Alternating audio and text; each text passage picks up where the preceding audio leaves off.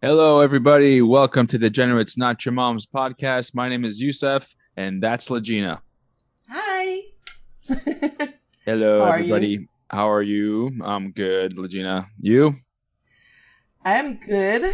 It's morning, so I have coffee today. Yes. No alcohol, sadly. But if you're listening with us, please get a glass of whatever you enjoy, and let's cheers. Still cheers with coffee, you know? Yep, let's cheers. I also got my cup here. Cheers. Good morning. Happy Wednesday. Happy Wednesday, yep.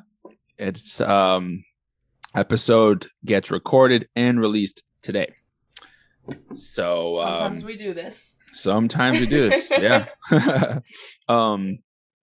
Another thing that is really, really cool, and I just want to make sure to mention this at the top of the episode, is that we are now posting full episodes on YouTube. Yes, if you go to our YouTube channel, you can see the last three episodes, starting with our Halloween episode. Oh, God. And we will be also posting this one today or tomorrow.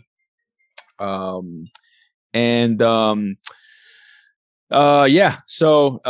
if you if you're at home, you want to check us out, see our faces as we do this show and our reactions, go check it out. Yeah, go check it out.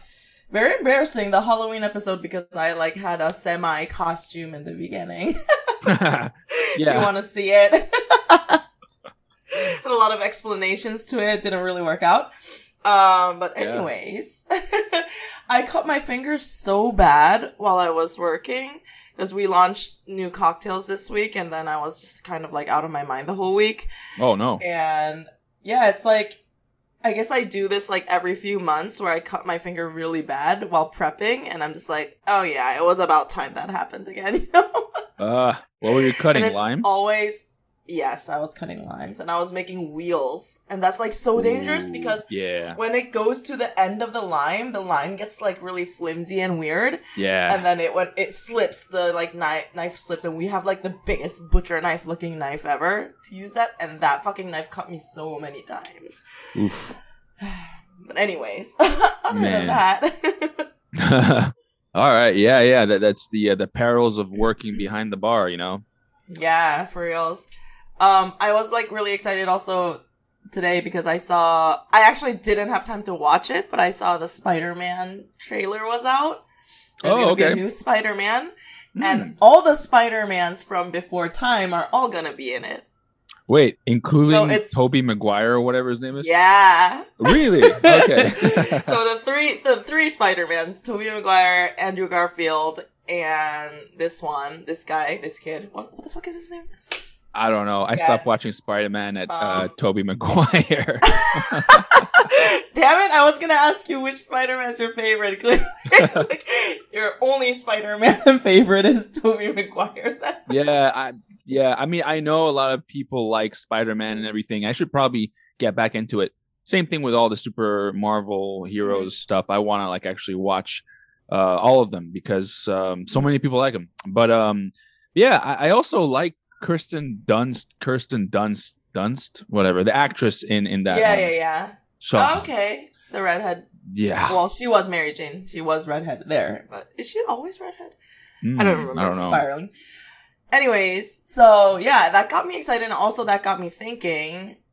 I realized that I just because the Spider-Mans that are out now, they're really good too, and but I realized that I really just the whatever superhero of my when I was growing up, whoever this guy, Batman, my favorite Batman. I actually don't have a favorite Batman because when I was young, every fucking Batman movie was a different Batman, and that was what I knew of Batman, and I all of them. I was Val Kilmer, George Clooney, I was I love this.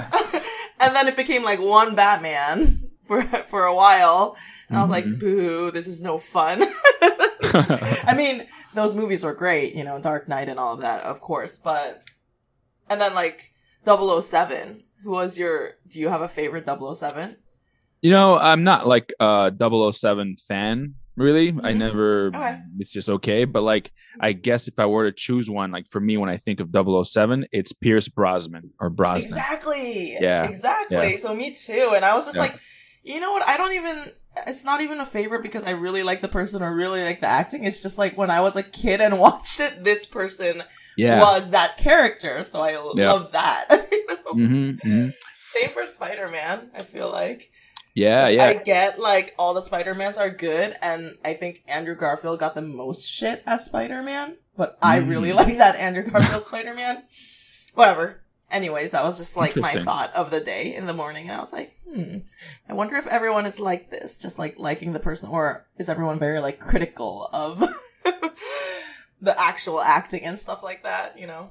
Yeah, no, I get that. I for the Spider-Mans need to like watch them, I you know, to get up to speed to them with them, but I think about the reason why I like Tobey Maguire is also because it's also got like what's that, the Green Goblin. I really like the Green Goblin, and I like the actor who played him, Willem Dafoe. He's such a crazy actor. Is the Green Goblin in the new Spider-Man? There was a whole roll-up of villains. I think a lot of them are going to be in it. I forget. Cool. Yeah. I mean, I'm pretty sure Willem Dafoe won't be playing the Green Goblin because he's pretty old. But that's the reason, because he's pretty old. Yeah, I mean, like he's pretty already old, like in the first one, but now he's like. Really old, like, you know. Yeah, like he's fit for being a goblin because he's old. Dude, that actor is creepy because I've watched this movie. He's a great actor. I watched this movie called Antichrist or Antichristo. It was on Netflix, and it's this thriller, horror movie thriller. It's got Willem Dafoe. It's got full-on penetration. Like, that's not why it's suspenseful or horror. It's got sex. No. But like, it does. This guy will be good. He's old. This movie's good. Penetration. Sorry. Okay. No, but he really. They actually show the dick going into the woman's vagina. Oh God. Yeah, and that. So I was like, what? But then they like. That's on Netflix. Not. Now, but it was at one point, and also you see Willem Dafoe's asshole. This is so weird. It's true. Like, there's a part where is that why he would be a good goblin? He's like flying on his thing. He's like, yeah, look at my asshole. No, but it's true. Superpower. Yeah, my superpower. No, but it's true, and it I still can't piece it together, but like, it's true. Like they have a lot of very forceful, very negatively charged sex in those in some scenes. But that's not why. That adds to the creepy factor of the movie. But that makes sense. Yeah, but it's like eerie and dark, and then it's about a woman, his wife, and they don't know if she's something's wrong with her. Something psychologically is wrong with her, and it's like very creepy. Anyways, that's off topic. But yeah. And anyways, Willem Dafoe, he's the man, or whatever. But speaking about bizarre things, and there's this thing that I've been seeing lately. I'm sure you have too. The Facebook ad with Meta. It's called Meta now. Have you seen this Facebook ad? I have seen it. I don't understand what Meta is. Okay. Yeah. Yeah. I don't think most people do, but I read about it. And Meta, basically the metaverse, is a virtual reality world where you can conduct your everyday things. You can go to work. You can go shopping. You can go to, you can have meetings. You can meet your friends. You will require, though, because I was doing more research, like how, you will need like some type of 3D glassware or something like that. But it'll be as if you're going to the mall, going to work. You can also do things like if you're if you have to do a training video for work, let's say if you're a surgeon, this is like examples I saw, they'll have like all these things and it feels like you're there and basically you're interacting, you're in, with other people's avatars, which I guess is just like their icon or whatever. Okay, yeah. And but it will feel pretty real and it will, it's like the internet, the next step of the internet. That's what they're saying it is. So I guess Facebook is, you know, kind of advertising this new aspect of their social media, all of them, not just Facebook, but like Meta, everything. Right. So Meta is going to be like the bigger umbrella of what Facebook is inside then. Yeah. Or, yeah. But going back to this commercial, I don't know if the people out there have seen it. It's definitely weird. And I have watched this thing 15 times because I'm trying to piece it together. And I think it's got some layers of there's, you know, aside from what I think I like it, actually. Now that I watch it, it's kind of cool. I like it. It's creative. It's got, you know, it's a lot of cool, funky stuff going on. But I think there's a lot of sexual innuendo in that video. And I might have gone too deep or whatever, but check this out. Okay. So we're gonna post this in our story. So whoever, like, if you haven't seen it, just go to our Instagram, take a look at the video before we talk about this. Yeah. So the video starts off with kids. They're in a museum. They're looking at a painting. It's got a tiger and who's like got this buffalo pinned down, and it starts off, and then there's music starting. The buffalo, the tiger, then like, you know, caresses the buffalo. That part's cool. But then, and then he says, "This is gonna be fun." And in the back, it shows like they're crouched down. He says it in this really creepy, weird, like, what do you call it? Like nature. What is it? What are those like shows? National Geographic. Like National Geographic narration. Wait, this is like, I can't do it, but yeah, he's like, "This is gonna be fun," or something like that. Yeah, it was know. Like really creepy. It was creepy for me. I was like, "What is this?" Yeah. Anyways, continue. Yeah, and so they're crouched down, right? Like their heads are down and their asses up, right? And then they go behind, and then what do you see? You see a bunch of yellow bananas, and they're all throbbing and like they're bouncing. Yeah. And then on top of the bananas are toucans, you know, like fruit, like the fruity birds. And they're like dancing on on top. Like, yeah. And then their beaks are like, their beaks are like this. They're dancing. And beneath them, the bananas are going like this. And then it cuts to like flamingos. Now flamingos. Oh, yeah. The flamingos, they're like twerking. And then, like, I was like, okay, well, maybe there's some deep meaning here. And again, this is just me maybe just looking way too deep into this that is necessary. But I just went online. I'm like, what does a pink flamenco mean? So it says, oh, wow, you went really deep. Yeah. And check this. According to a Reddit thread, some of the common signals of swingers are pink flamencos on your lawn. Other ones include garden gnomes. I didn't know about that. On your lawn, white rocks around your mailbox, and wearing a black ring on your right hand. Really? Yeah. I'm confused. Yeah. That's a thing? So like every house I've seen with a fucking garden gnome is like, they're swingers. Yeah. Swingers? That's absurd. I've seen so many. Yeah. No, I don't know about that, but like, you know, maybe if this got everything, it's got the garden gnomes, it's got the flamingos, it's got the rocks around the mailbox. Maybe then it's like major. All right, yeah. And then not only that, but then going back to the ad, there's like these like weird koalas and they're like dancing together and they're looking. I didn't even know they were koalas. I don't know if really they're koalas, but they're just like weird animals. And they're looking at you in that video in such a weird way. It's like kind of unnerving. and then there's a guy with glasses and he's like, you know, like jiving to the music, but it looks like he's like having an orgasm. If you look at it. No, yeah. He like kind of like has like an angry like what do you call it? Like he's closing his eyes, but he has this like painful face at the same time, like as painful, having fun, but yeah, also like, pleasureful. And he's like, yeah, exactly. You know, he's like, and then the last thing is like, and then that's when the guy, the tiger says, this is going to be fun. And then if you look at the buffalo and the tiger, they give each other a side glance, and then they look at the camera.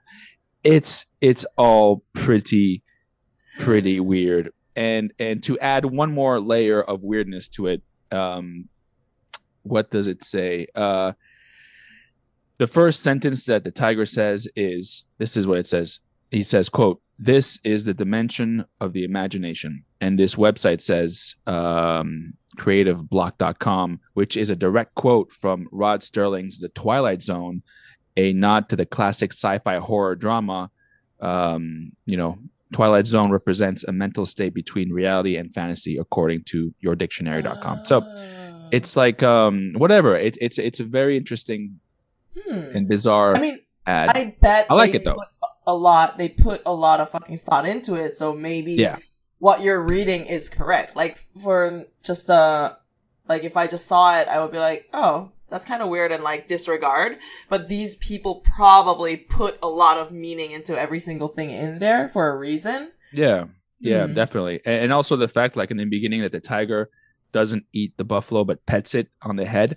So the buffalo is vegetarian, grass eater. Tiger is meat eater, and they're like at peace with each other. So there's also that as well. And it's like, let's not fight. Let's come together, and let's be creative, and let's have orgies and stuff. In the metaverse. Which is there's also gonna be like porn? There is already, from what I know. Yeah. Yes. Okay. Oh, like the 3D, 4D type thing. Yep. And check this out. So I also did some digging on this.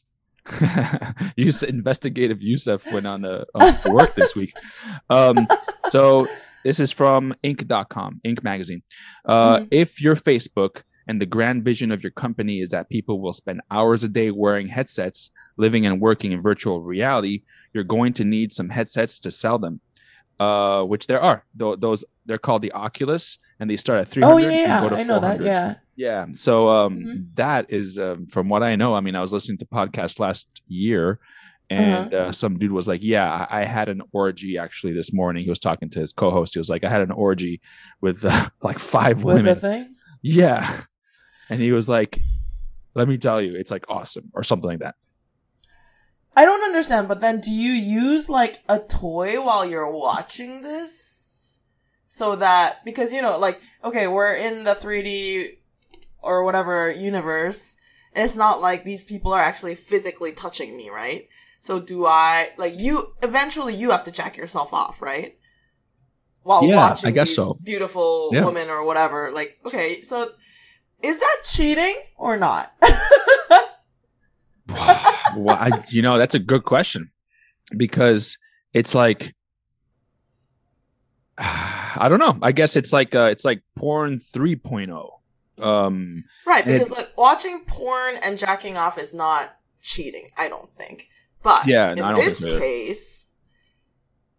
it be cheating in this case?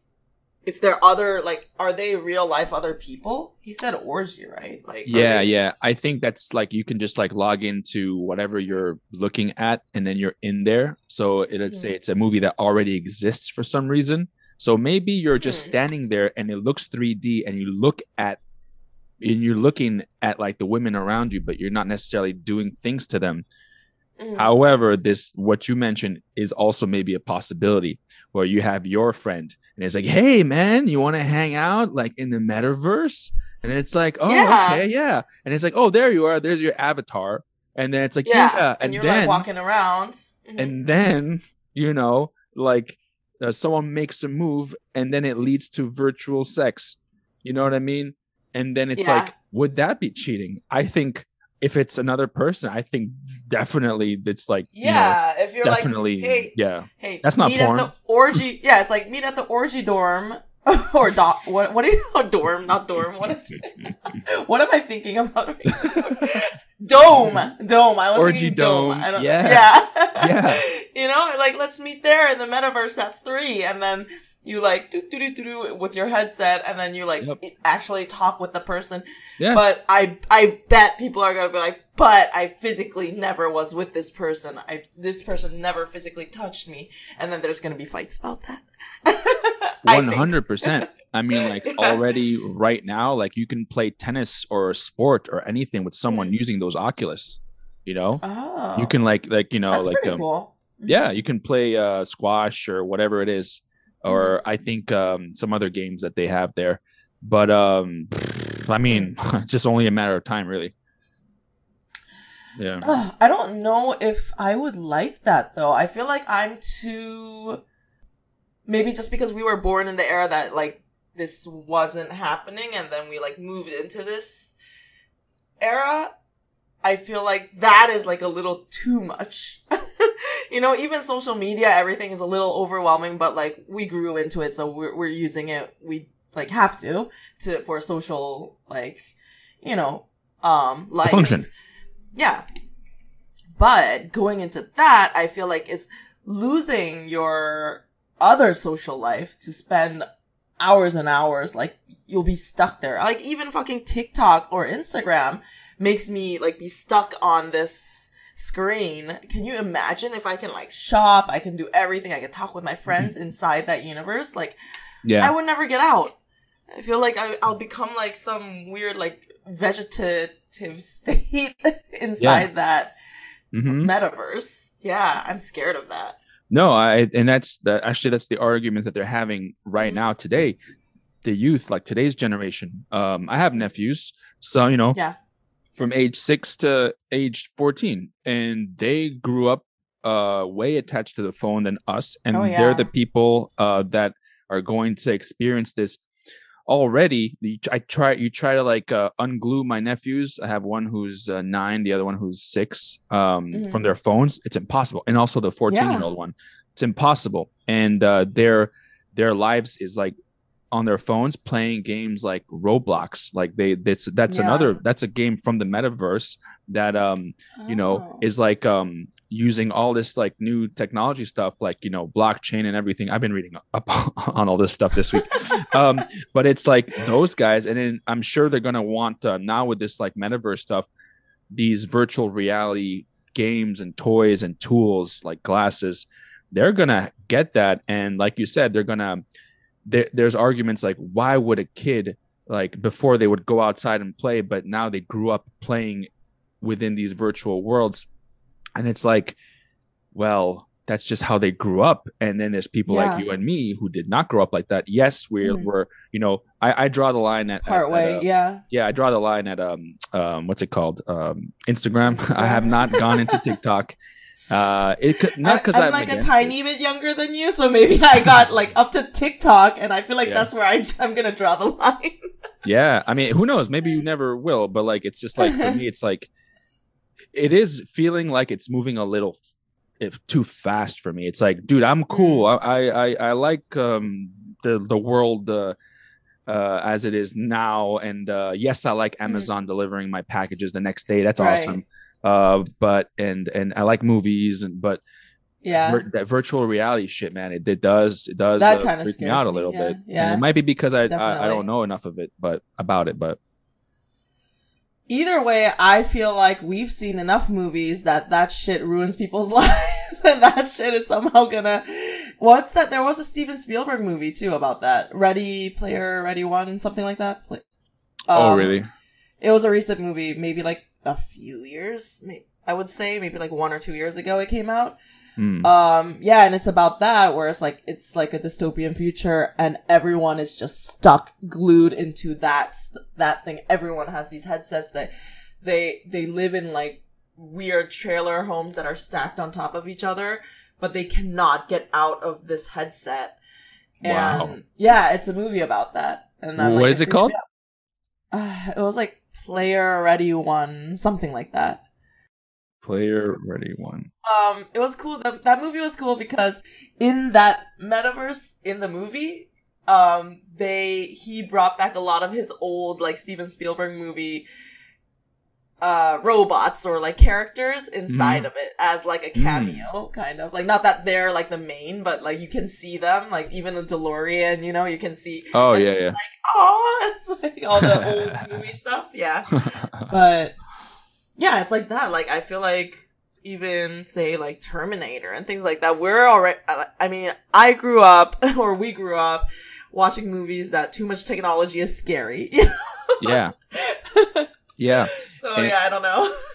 Yeah, and you know, like Judgment, it's so funny. Just going back to, like, these movies, Judgment Day was, like, 2000 and, 1999. Wait, Judgment Day was, like, 2002 or something. Or oh, wow. and also, like, I was you know, I don't know if you've ever watched V for Vendetta. Yes. V for Vendetta was supposed to be 2020. And about V for Vendetta, and I haven't watched it since. I watched it once in the movie theaters. To watch it again. Yeah, me too, because a lot of people, and, like, if you want to get into, like, I don't want to, but, like, to the COVID stuff, and into, like, the vaccines and what people think the government's trying to control or not. A lot of people are saying watch V for Vendetta because that stuff is very kind of, like, illuminating to what is going on today, which I don't know. I mean, yeah, maybe I'll give that a watch just to see what it, you know. Yeah. No, I definitely want to rewatch that. I honestly have so many things I want to watch right now. Yeah. I just don't have time for it. Yeah. I have a list. See, I want to get back into horror movies like the way that I used to be, just because I think that, like, you know how they say, like, sometimes, like, you know, like, for example, you have to work towards your relationship, or you have to keep the fire alive, or something like that, like, you know, go on dates and, like, whatever. I think the same is true for, like, the passions and things you are passionate about. Oh yeah. Sometimes you'll just, like, you know, kind of, like, let stuff fall to the side, and most people I think just, like, move on. But, like, for me, I've had to, like, consciously take heavy metal and, like, heavy music and, like, and consciously try to like it again and discover new artists, because there's one thing I hate is, like, not that I hate, but, like, when I speak to someone and then they say, oh, you like metal, you still listen to music and stuff, and they're like, oh, no, I listen to, like, the old shit, like, you know, like, stuff I listen to. Like, I stopped listening to, like, new stuff, and I just stopped, you know, and that's fine. Some people will just move on and listen to a new form of music. But for me, it's like, well, I only still pretty much like metal and hard rock and rock and roll. And so, you know, so the same way I'm trying to, like, discover new bands in that genre of music, I'm going back and trying to find old other movies that I need to watch, but force myself to watch, because that's been a huge part of my, you know, I've always been about horror movies, but whatever. Yeah. No, I totally agree with what you're saying. Like, even not just relationships, but it's something that a lot of people overlook, that, like, in order to keep that passion and keep that interest going, you have to try. Like, it just doesn't just come naturally, you know, for anything. Yeah. And then I feel like people are just kind of like, oh, this didn't work out? Okay, forget about it. I'm not doing it again, you know? Mm-hmm. And you just, the effort has to go into whatever you do, you know, in order to make it better, or in order to like it more, or in order to know more about it, or whatever it is, be better at it. Yeah. And that goes the same for, like, your craft. Like, you know, you're a bartender, you know what I mean? Like, you're always trying to learn more, and this is something that you have, you know, like, consciously dedicated yourself to. Oh, yeah. And you strive to learn more from other people, videos, like, just things you read, just trying new tools, new everything.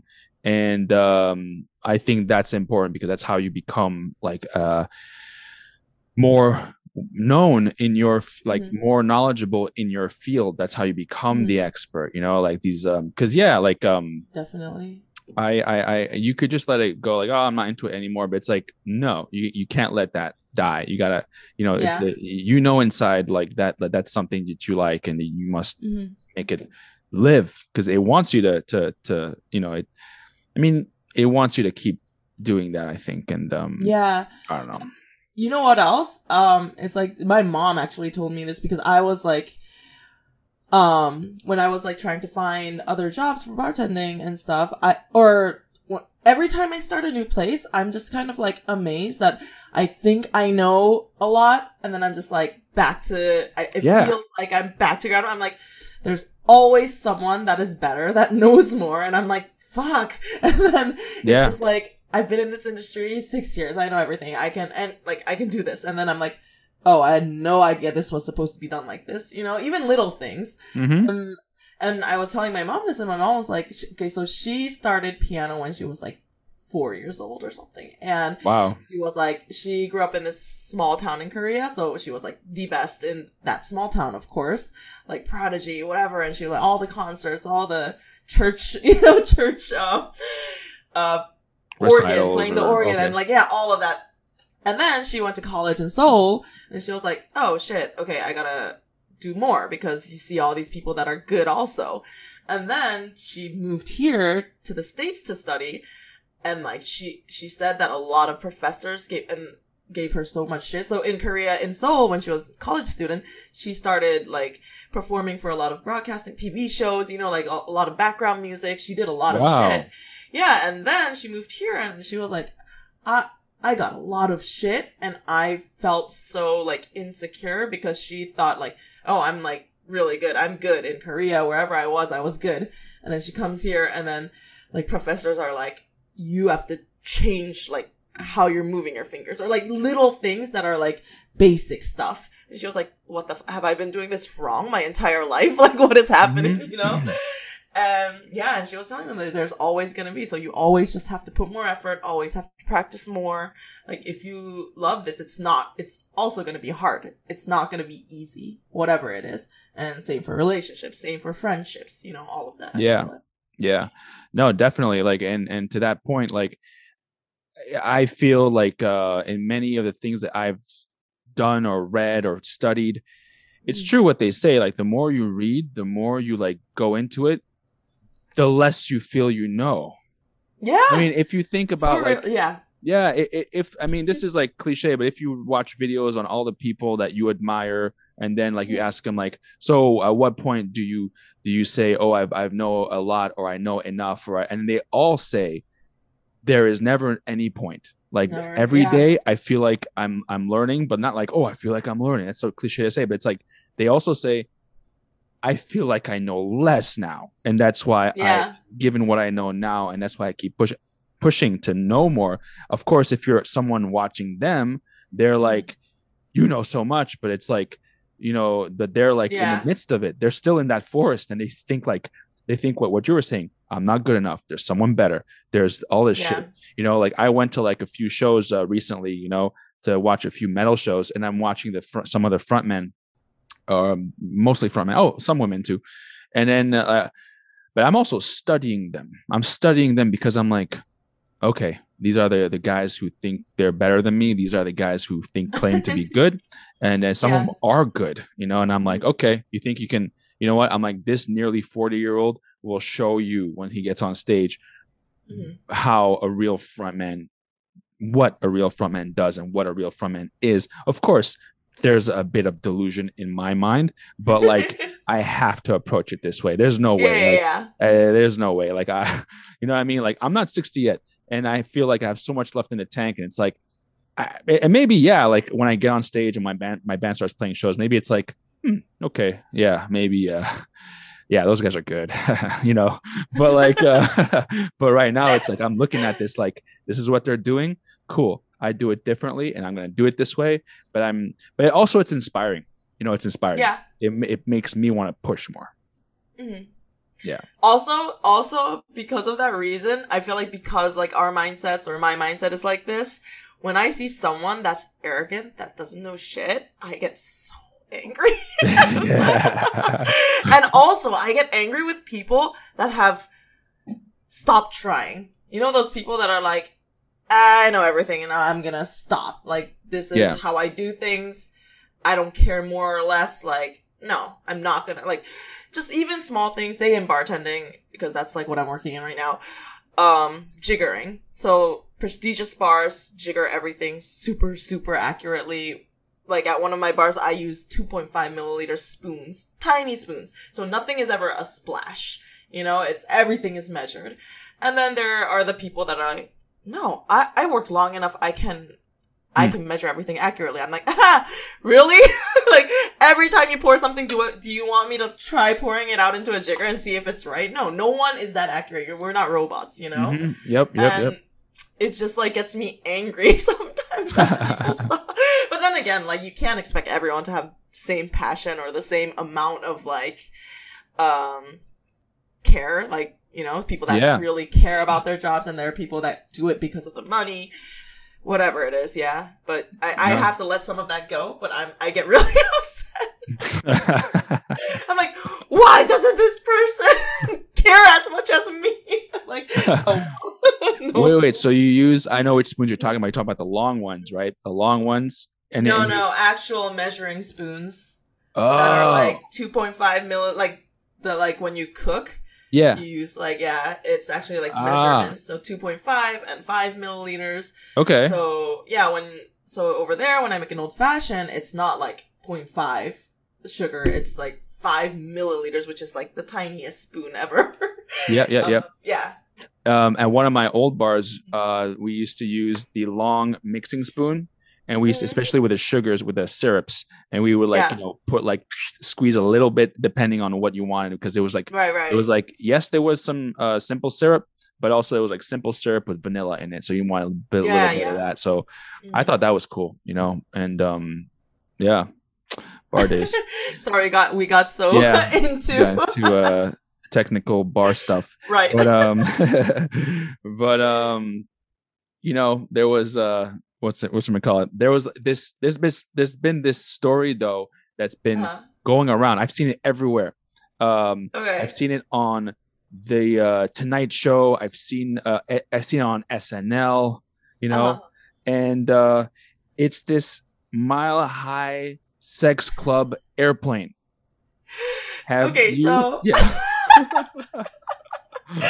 So this whole week I was like out of my mind busy because of this cocktail shit. And Youssef sent me so many links to so many things. And I'm like, oh my God, what is this? Oh my God, I have to read this. But there was a lot of crazy shit happening this week in the world. It was a busy one this week for some reason, you know? Usually you're the one who catches these things.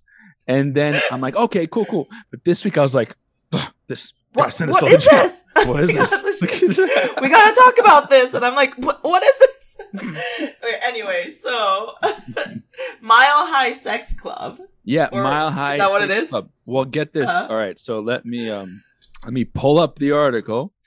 So this is from the New York Post. Love Cloud Vegas charters jets to nowhere for horny Mile High clubbers.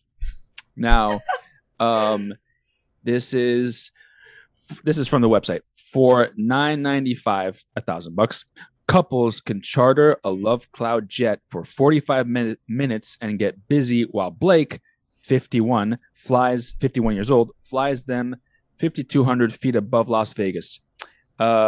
Should that not be enough time to get your propeller spinning, sessions range up to 1,500 for an hour and a half. Yeah. Okay, funny thing.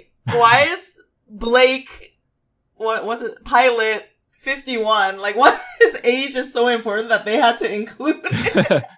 I don't know. But that, I was like, but it made me think. I was like, this guy's 51 years old and he just came up with this idea. Like, you know, like at 51. I'm like, what did he do before? Like, where did he work for before? Was he like a airline pilot? Was he, you know? Yeah, I think so, because I Googled his name. I forgot what his full name is, but like on the article, it says his full name, and I Googled, and he's like a pilot from the DC area for like one of the big, and it said like his last salary and everything. And and I was like, wow, you know, and he was, you know, anyways, it could be him, but like this 51-year-old dude is like, how am I going to make a lot of money? I know. So basically, just for the listeners, this is not like a big, fancy schmancy plane. This is a little two propeller plane. So in the back you can fit maybe 4 people or like, you know, 5 people, and the pilot is in the front. He's got curtains and he wears noise canceling headphones. I was just gonna ask that. I was like, okay, that tiny ass plane where people are gonna be loud. Does he just is he a pervert? That's why he started this. He was like, I just love listening to people have sex. He started doing this. Maybe, but you know, it's like, it would not surprise me if it crossed his mind to have a camera in there. Oh my god, yeah. No, yeah, I mean, like, you know, this is, you know, a sleazy enterprise, and it wouldn't surprise me if 51-year-old. Oh my god, pilot, maybe he would sell these. Yes. To the people, like, you know, he'd be like, oh, so you want your own porn of you guys having sex in this plane? or man, if he's really evil, he can like release a bunch of videos like Girls Gone Wild, but also like just to blackmail people, or to just like, you know, like sell it and then be like, peace out, I'm moving to Argentina or some Caribbean island where no one's gonna find me, and I made a shit ton of money, you know, like just selling, like Pornhub, whatever, put it up and no one can track him, and he'll just get money from that. Yeah. Unless if some of those people are really rich and they're like, this guy's going to die, they'll track him down and kill him. Oh, yeah. They'll just kill him. Yeah. But no, that got me thinking about two things. My all-time favorite movie, The Fifth Element. Oh, really? Have you seen that? Yeah, a long time ago. Yeah. So The Fifth Element had a scene where, so good, Chris Tucker... He's like the celebrity in that movie, Ruby Rod. What is that? Oh, yes. He's got like blonde hair or something. Yeah, he has like weird spongy hair. Oh yeah. Because it's like dystopian future type movie too. Anyway, so he's like sleeping with one of the flight attendants on the plane, and as they like take off, her legs like like go, and then now we have taken off, and her like legs come down slowly. Like, everyone have a good flight, and then her legs are like come down. I don't know why that, like, I remember that. And also I remember, like, I used to read this weird sex blog. So this girl wrote this blog about her sexual adventures, and she had a partner, but she was also like, they did threesomes and stuff like that. Horrible writing, by the way. I was always like, I feel like I could write better than this. Did this guy's like, be fucked? No. Oh, okay. No, it was a blog. It was a blog where this girl just wrote about, like, her adventures with her partner, and everything was anonymous. She would just write. She would write it kind of like, it felt like Twilight, you know, like bad writing, but a lot of sex. So people are still interested. So you're like reading it. And one was about like, she like secretly not even had sex, but she was like, oh, now I'm in the Mile High Club because she like jacked off her partner or something. Oh no. She backed up on him while he was like on the side, and she was like, oh, nobody knew. Whatever. Wow. And it was just like, yeah, everyone was just sitting there sleeping and whatever, but they were in a scene and they did that. Wow. And she like wrote this whole story about it. I remember that. And I was like, And then every time I'm on a plane, I think about that, and I'm like, this is impossible. There are way too many people. People are walking around. I cannot even get into a bathroom like secretly with a partner, I feel like. Because like, they're right there. Everyone is just looking. It's impossible. Yeah. I've looked a lot of times. I'm like, could it be possible?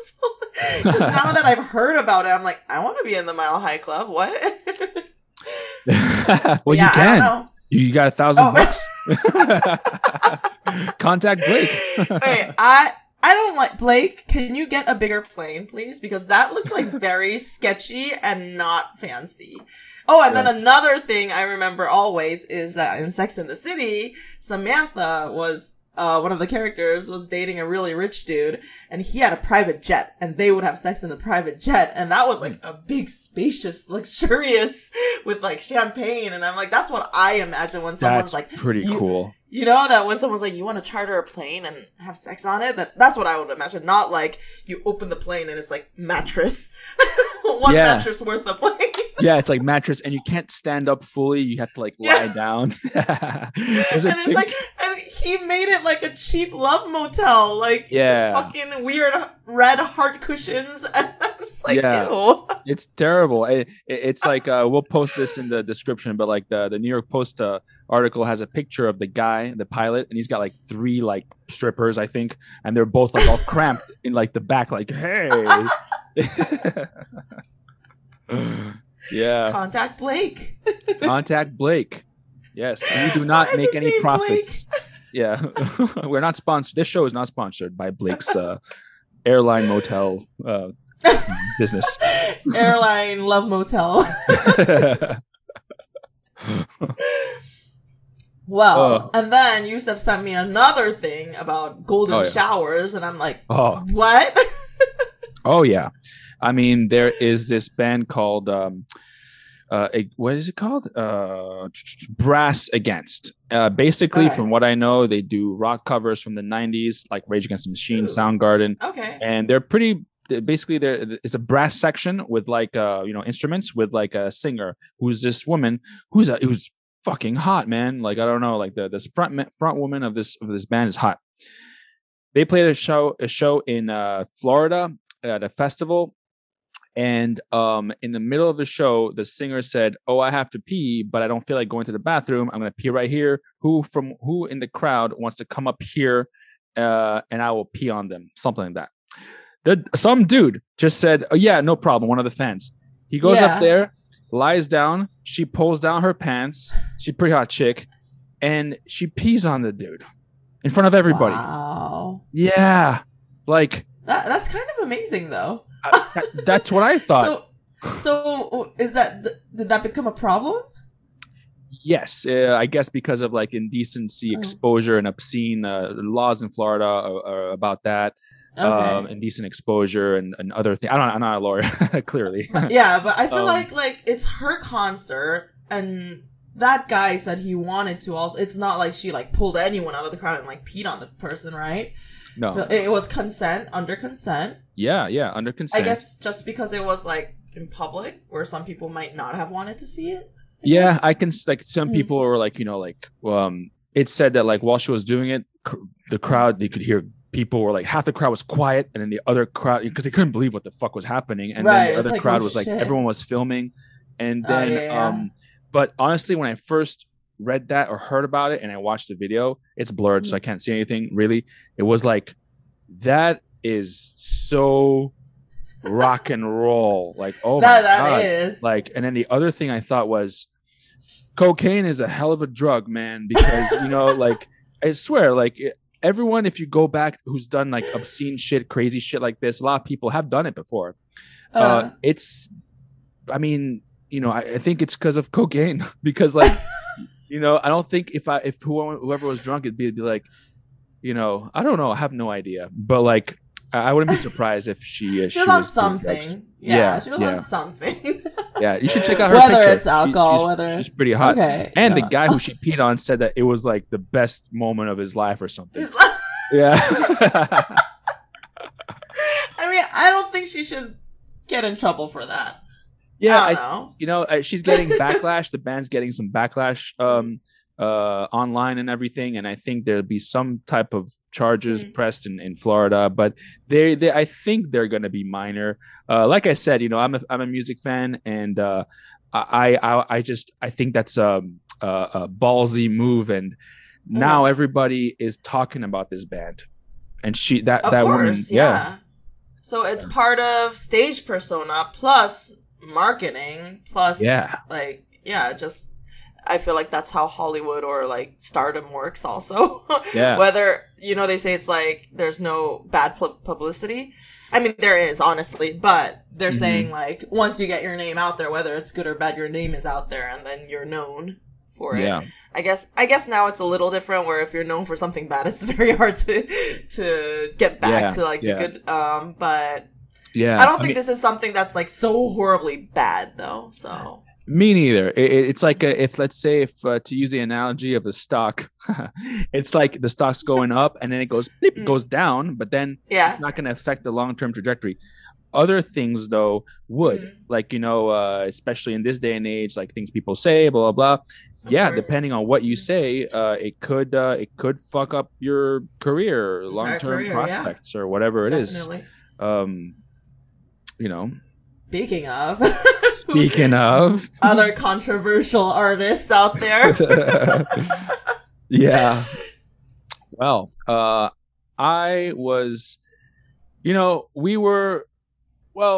been meaning to talk about this, in the last few episodes, but now I was like, is it worth it? Like, you know, there's already so much shit about it, but it just keeps coming up, and you know, it keeps coming up. Dave Chappelle special on Netflix. That one is The Closer, right? The Closer. Yes. Or The Closer. Is that what it was? Uh-huh. Mm-hmm. Mm-hmm. A lot of controversy on that. Okay. What do you think, Legina? So I didn't read any of, like, you know, anything on the internet or anything of why it's controversial or anything. And I watched it yesterday. I am not a big fan of Dave Chappelle. I don't dislike him either. I just don't know about Dave Chappelle because I was like that time where you're into like comedies and stuff like that. I was not in America because that's like I feel like that's after elementary school, right? That's like middle school, high school, and like college where you start like watching stand-ups and you understand like the gritty like humor that people have and whatever. I wasn't here for that, so I didn't grow up like, you know, watching Dave Chappelle. I know he, after I like moved back here, I realized like he was a big, you know, thing where a lot of people loved him and he had a lot of great shows, comedy shows. And I didn't really care for it until, like, I keep hearing his name, and Netflix had, like, 3 specials recently, I think. Yeah. I saw the one during the pandemic. I don't think I was a huge fan, and I was just kind of like, oh, what is this? But then, this one, I watched it yesterday. It was really good. I don't know why it was controversial. I really liked it. It was very touching. I actually kind of cried a little because of the part where he's talking about his transgender friend, the comedian friend. I felt like that was super heartwarming. I don't know. You can feel his love in his way, how he's projecting. Like, you know, everyone doesn't have the same communication, doesn't like have the same way of expressing their love. And you can see he does it through comedy and through calling people bitches and, you know, and I was kind of like, oh, like that was sad. I was touched by that. But anyways, overall, I thought it was pretty good. I don't know. It was funny. I could see that he's very aggressive in a way of how he talks. So I don't know. It was like, I had a lot of mixed feelings. So it was kind of like, I understood the people that wouldn't like him. Mm-hmm. Mm-hmm. I was okay with it, and I kind of like this one, this show. Yeah. Okay. You know, that's interesting because so I watched it twice. I watched it for the first time maybe 3 weeks ago. Okay. And then I got into some arguments with my girlfriend. So, okay, what were the arguments? Now, while I was watching it, I was like, wait, what could the arguments, like what were, because the words he uses, like I get that. You know, some words he uses, some like, but I feel like at the end he's saying it as a joke that doesn't really hurt.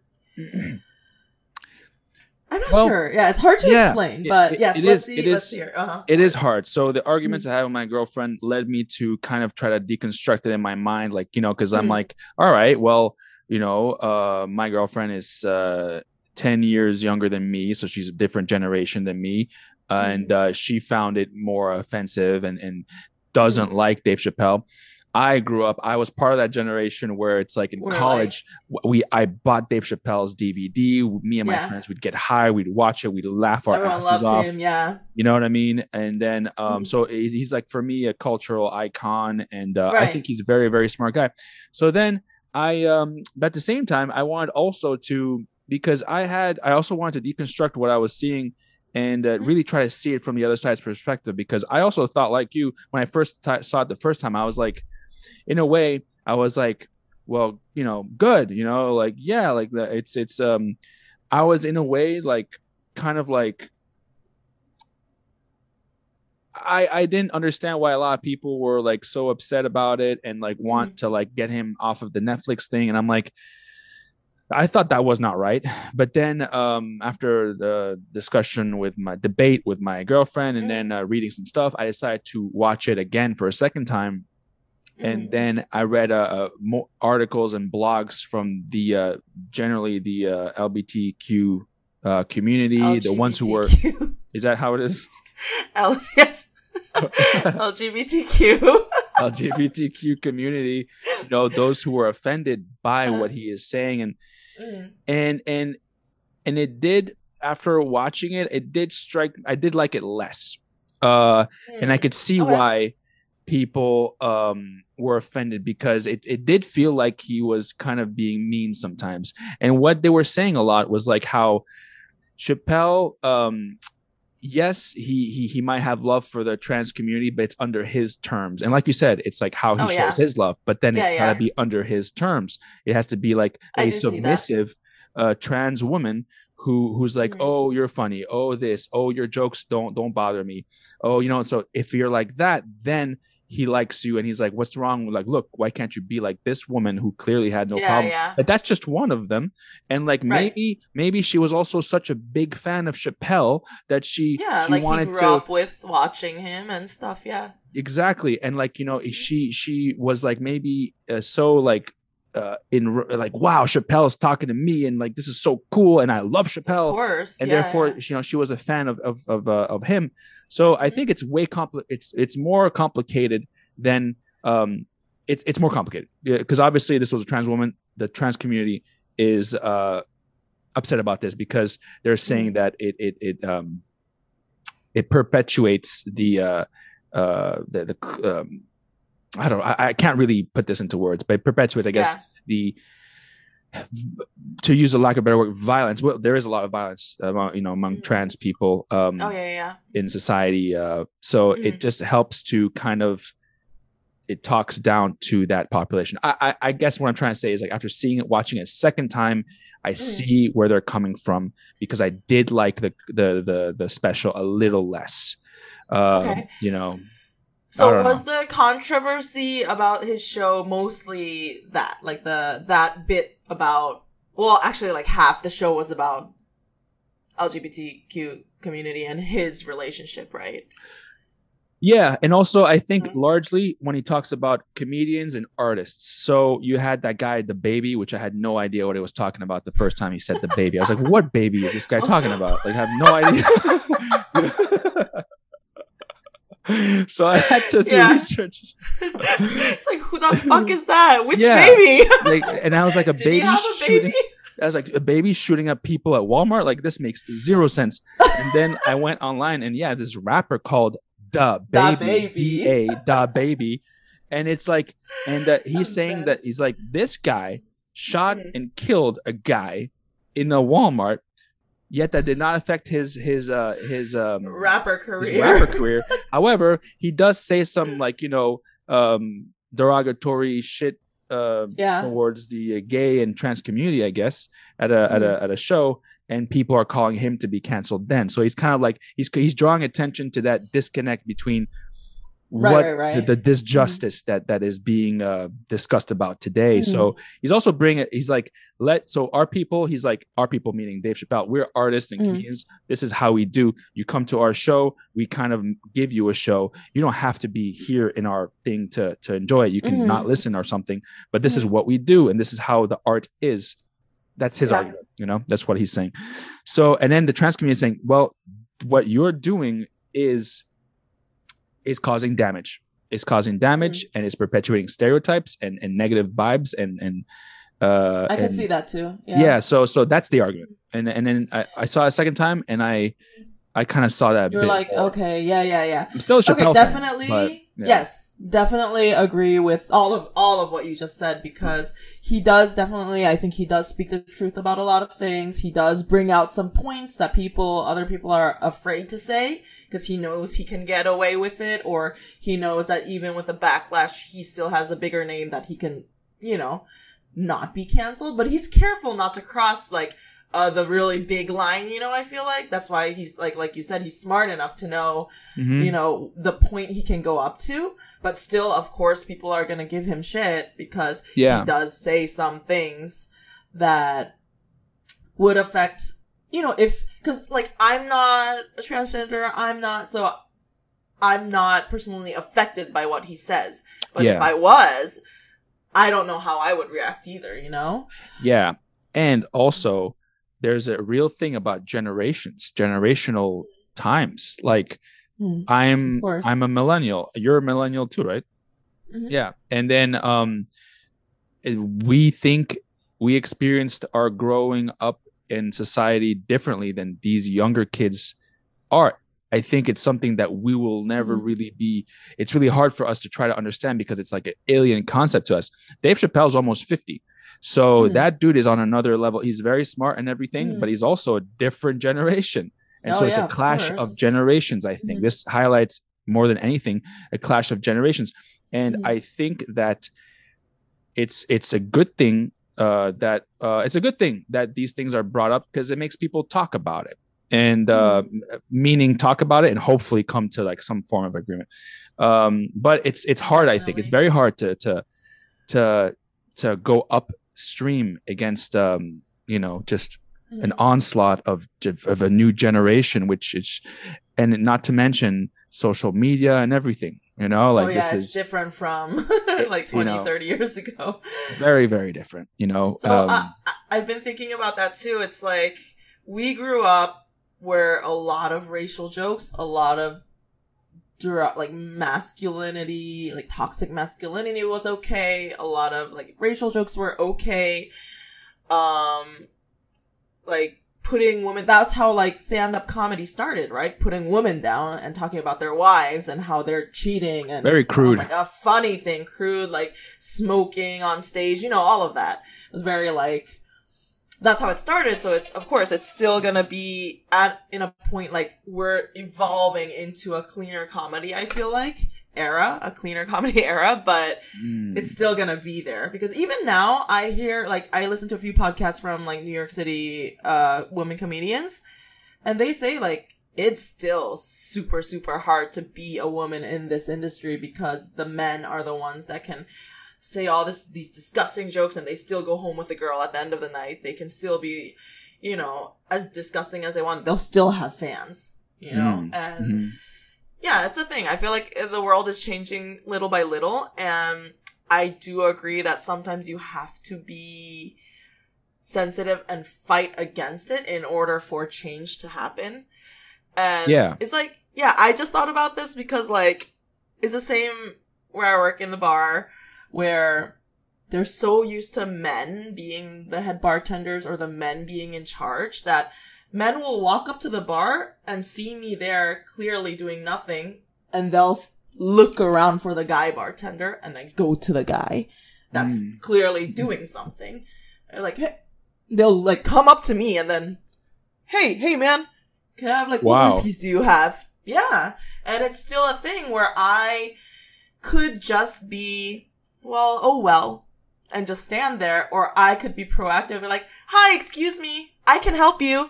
And I can like keep doing that, so these people get it in their brains that, oh, okay, this girl knows too. Or, you know, it happens a lot. Even just yesterday, we have like a cocktail in a martini glass or a coupe, and men will be like, can I get this on the rocks?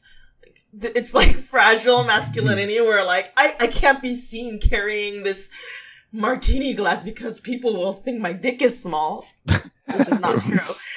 You know, they're so scared of like, you know, but it's little by little. I always explain, if someone does that to me, I always say, hi, so all the cocktails are crafted for a reason in specific glasses with specific ice or whatever it is, because of dilution, because of the aromatics, whatever it is. Do you still want it in a rocks glass?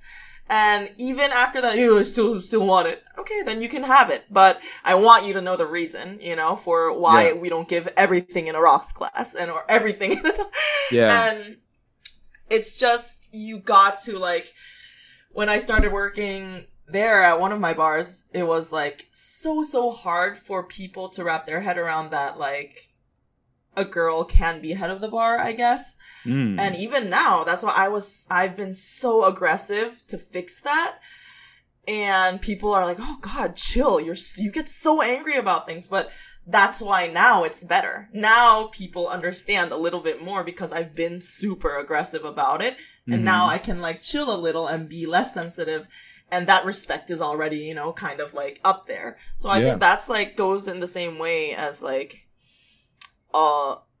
you do have to be aggressive in a way to make changes. Yeah. Yeah. I get that. I get that for sure. You know, you want to, yeah, I agree.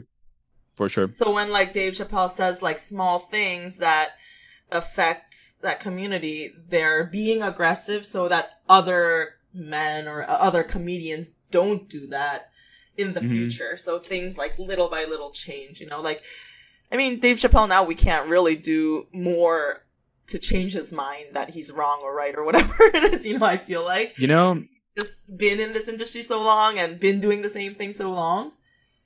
I this is a good thing because I do think like, where can this go? You know, like, where can this go now? This controversy.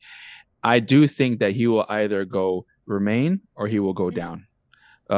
He will always have his fans, but of course. Think that depends on how he still, let's see. I have no idea. I wish him a very long, successful career, but I'm just saying, not that Dave Chappelle listens to this, but, it's kind of like it's let's see how he handles this because it has a potential to really put a dent into his future shows because like the Netflix guy, the owner or the CEO is under huge pressure to you know to take down all his shows. So maybe in the future he won't do another Chappelle special. By the way, I do. Oh, sorry, you're gonna say something. Oh, no, I just think that he said he's not going to do for a while or something. Yeah, for already. A while. So maybe he was just like, you know, he calculated it out where he can do this last bang and then he can go away for a few years. Yeah, maybe, you know, because I mean, you know, go away for a few years, let it settle down, let it simmer down and come back. I mean, this might be a very interesting strategy on Dave Chappelle. Also, he says on behalf of Dave Chappelle, he also said that he would like to meet with I hope he does, meet with some people of the trans community, specifically those who are coming at him with these things, right. To talk to them. And I hope he does that because they would really foster good dialogue and open discussion, which I think he is for. I just want to really quickly read off some stats here about how much money he got paid. Okay. Oh, wow. Okay. Okay. Okay. So this is according to... I have no idea. Mm-hmm. Okay. This is according to Bloomberg.com. Okay. Netflix spent $24.1 million on The Closer, slightly more than the $23.6 million it paid for Chappelle's 2019 special Sticks and Stones.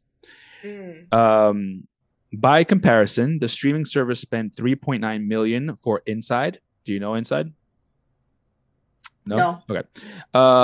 And then the 9-episode Squid Game, which delivered the best debut in Netflix history, cost $21.4 million.